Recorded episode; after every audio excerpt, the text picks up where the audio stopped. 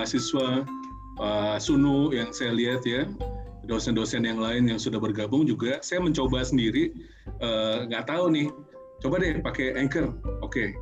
Di situ kita bisa langsung uh, invite uh, yang akan diajak dialog, misalnya kalau itu berupa dialog. Terus uh, ada juga musik dan sebagainya yang bisa kita edit di situ. Terus selesai misalnya nggak perlu diedit uh, musik canggih-canggih uh, uh, dulu deh. Saya publish, nggak lama muncul di Spotify. Itu kayaknya yang waduh ada ada konten saya di antara Do You See What I See? Di antara podcast-podcast lain yang terkenal tuh kayaknya yang wah memicu untuk bisa bikin hmm. lebih seru lagi nih. Kayaknya bisa gue gitu. Jadi teman-teman sekarang uh, silakan tuh ada mulai ada yang bertanya. Nanti kita masuk ke sesi berikutnya ya. Ditanya jawab udah mulai nanya cuan. Udah mulai nanya macam-macam nih. Nanti tunggu dulu ya, ya, ya. dijawab Mas Emil Mas Tifta dan uh, Mr. Popo dan uh, sekarang menjadi Papa Popo ya lagi mengasuh putrinya. Tapi ada satu hal nih, kita sekarang sedang membahas sebenarnya pada sisi akademis beberapa dosen sudah mulai membuat konten yang terkait dengan pendidikan. Jadi membantu juga ketika kita sedang masa pandemi seperti ini, ide apa nih biar nanti ya Zoom atau kuliah melalui Google Meet atau apa pun uh, platformnya ya di Undira kita memiliki sendiri kuliah online yang uh, bervariasi dari mulai apa, ada forum, uh, video, kita juga ketemu Zoom sama mahasiswa. Tapi kan yang namanya um, ketemu kuliah online itu ada something missing itu satu yang hilang baik itu uh, materinya atau koneksi ketemu tatap muka tuh beda banget ya. Kalau tatap tatapan tuh sama mahasiswa kan lebih dapat gitu ilmunya ya nah Pak Yuri nah, salah satu yang sudah mulai merintis uh, bagaimana membuat uh, konten podcast tapi untuk kebutuhan pendidikan. Pak Yuri, cerita dong, meneliti komunikasinya nih banyak juga nih uh, penggemarnya. Oke, okay. uh, Assalamualaikum warahmatullahi wabarakatuh. Waalaikumsalam. Terima kasih Mas Dani, tapi saya mau uh, sapa sebentar uh, kepada pimpinan dari Undira, Pak Wareknya, kemudian ada Kaprodi dari UAI juga hadir di sini kemudian dari para pembicara dan semua peserta uh, saya ingin mengucapkan terima kasih ya kepada panitia uh, dengan saya menjadi seorang pembicara di sini. Terima kasih diberikan kesempatan. Baik uh, Mas Dani saya boleh minta izin? Saya mau share screen. Silakan Pak Yuri iya.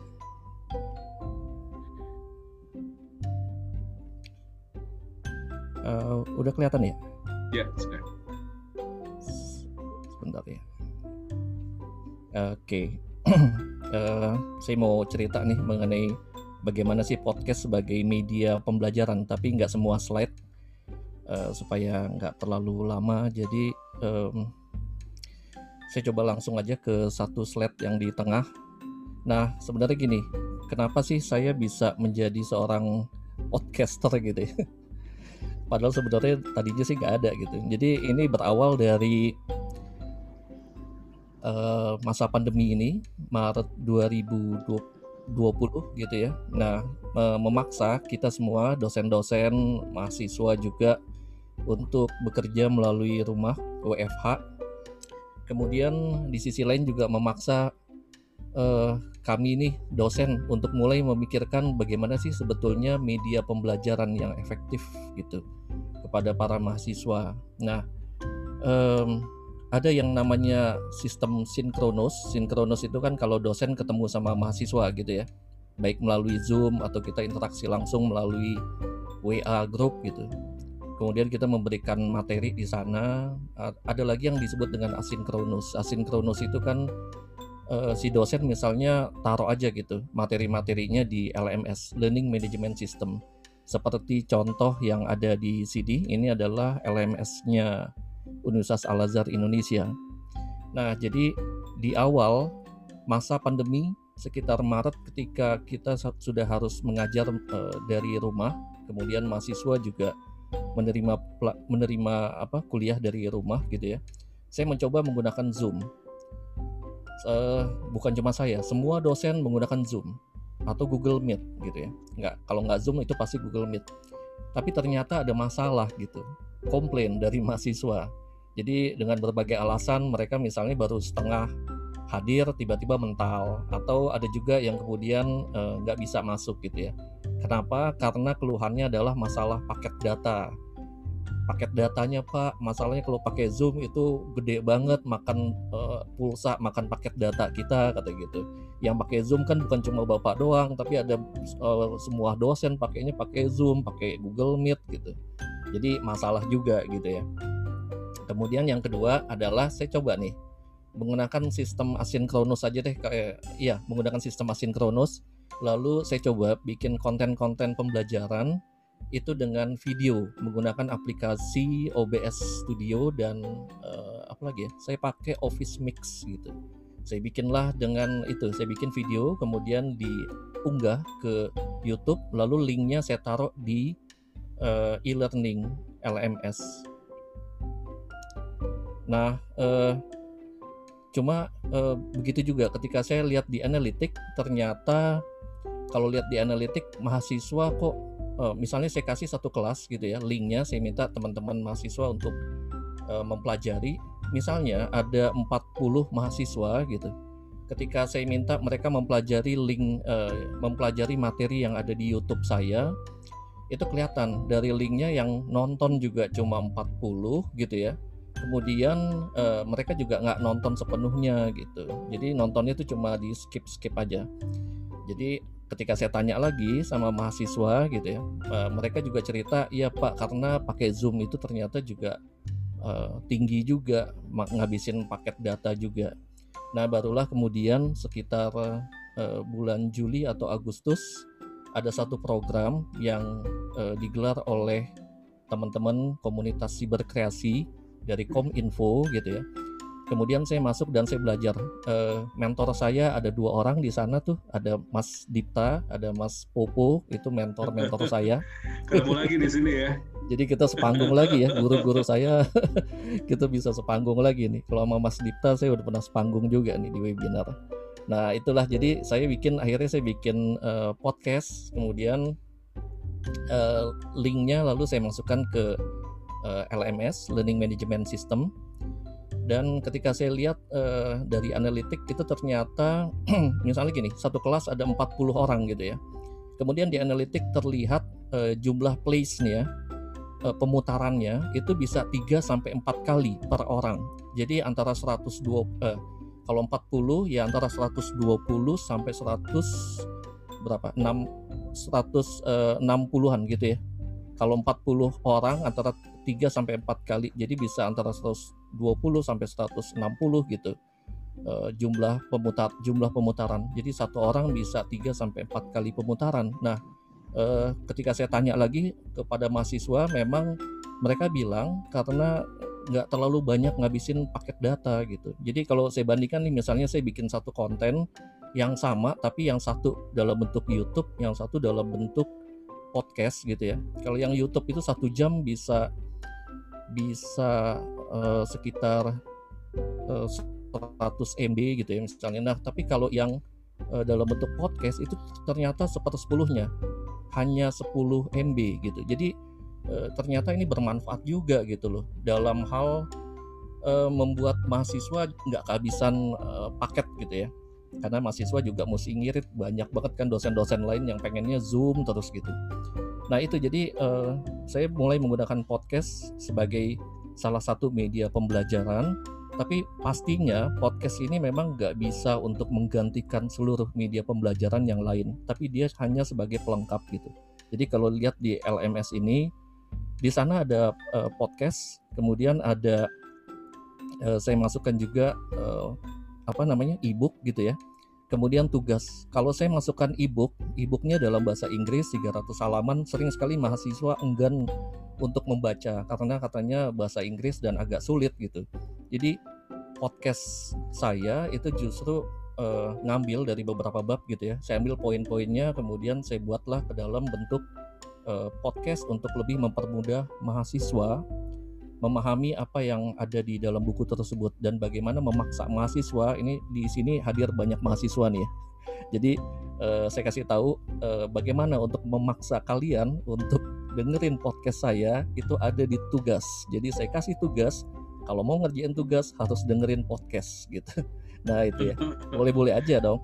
Karena boleh apa? Dong. Karena iya karena podcast saya ini seperti yang tadi disebut oleh uh, Mas Popo ya Mas Rizky itu kan tadi disebut uh, kalau tujuan podcast tuh macam-macam ya ada yang untuk cuan kemudian untuk ketenaran, ada impact, lalu ada berbagi, kemudian untuk pahala gitu ya. Kalau saya ada di tiga uh, tujuan. Tujuannya yaitu untuk impact, berbagi dan pahala. Kalau untuk cuan dan ketenaran itu jauh sekali gitu ya. karena itu udah dimiliki maksudnya Pak ya. Iya, karena ini kan kontennya konten serius gitu loh. Konten serius yang sulit kalau mau dijual, mau dijual juga gitu. Jadi tujuan awalnya memang non profit. Tujuannya semata-mata ya memang untuk uh, apa berbagi pengetahuan. Nah, kalau apa namanya? Um, sebentar ya, saya lihat ini dulu. Nah, gini, ini bisa dilihat. Jadi kalau penelitian-penelitian menunjukkan bahwa sebetulnya podcast itu bisa menjadi sumber belajar yang efektif gitu. Ini dari hasil penelitiannya Faiza dan Wawan tahun 2014 antara lain yaitu podcast bisa menjadi bisa sesuai dengan tujuan pembelajaran yang akan dicapai. Kemudian juga kan tujuan pembelajaran salah satunya adalah pemahaman gitu ya. Kemudian yang kedua mampu menggugah imajinasi pendengar. Uh, seperti tadi yang disebut uh, oleh Mas Popo, Mas Dita yaitu dengan membuat misalnya ya storytelling kemudian mengakibatkan yang disebut dengan membangun theater of mind.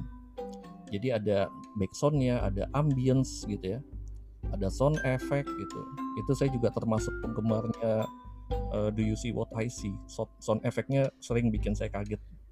Kemudian ada lagi uh, di konten pelajaran lebih itu Pak ya? Yuri ada efek-efek yang serem juga nggak buat oh, enggak lah.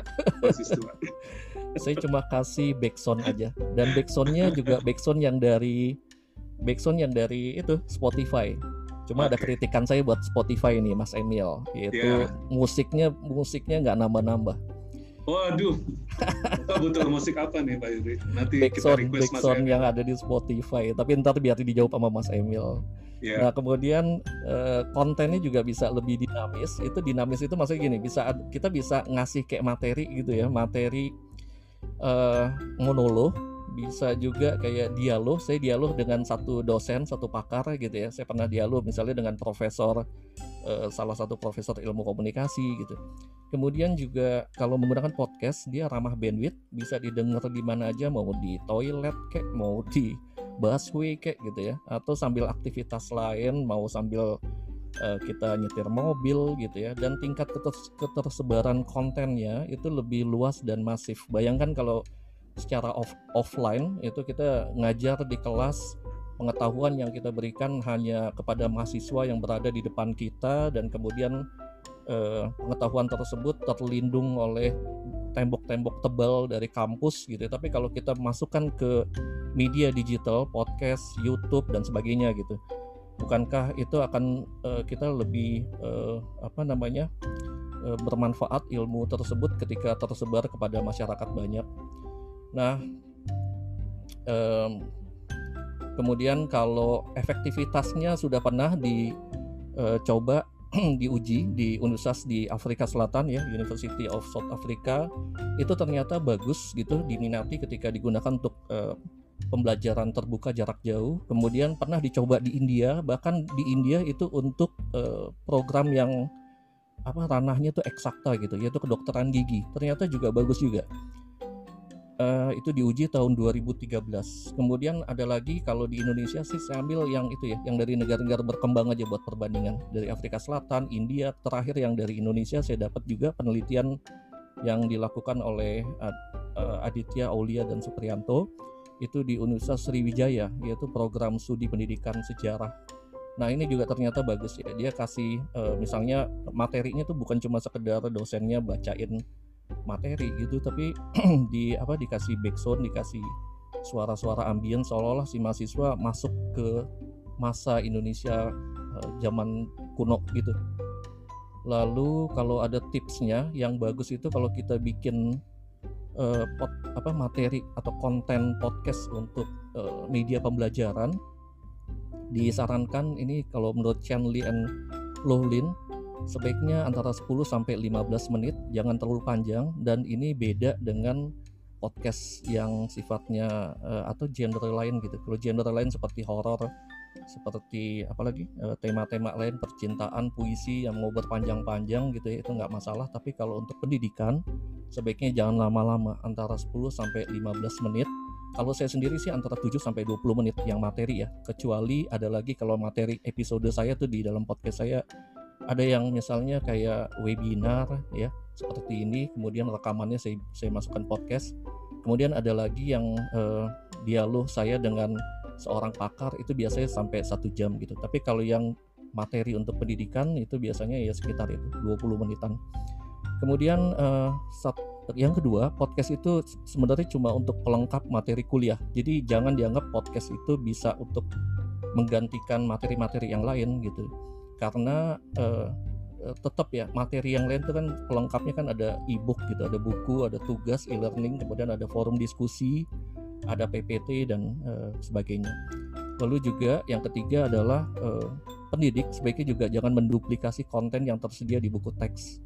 Jadi jangan cuma sekedar membaca gitu apa yang ada di buku teks, tapi sebaiknya diambil poin-poin lalu uh, poin-poin tersebut kemudian nanti dibawakan dengan bahasa sendiri dibumikan gitu ya.